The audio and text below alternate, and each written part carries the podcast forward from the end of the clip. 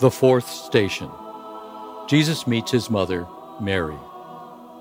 Simeon had said to Jesus' mother, Mary, A sword will pierce your own soul too.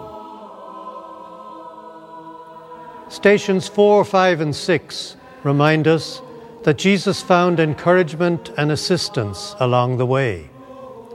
Mary was there, as always, wanting to do something, anything, forced to look on helplessly. He half hoped she wouldn't have to see him like this. Yet her presence renewed his strength.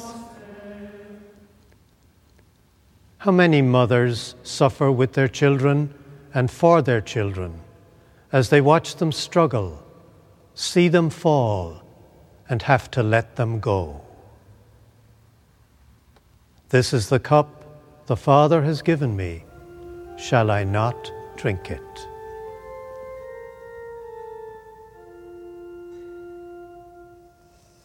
How could pity not awaken for the Son of God forsaken?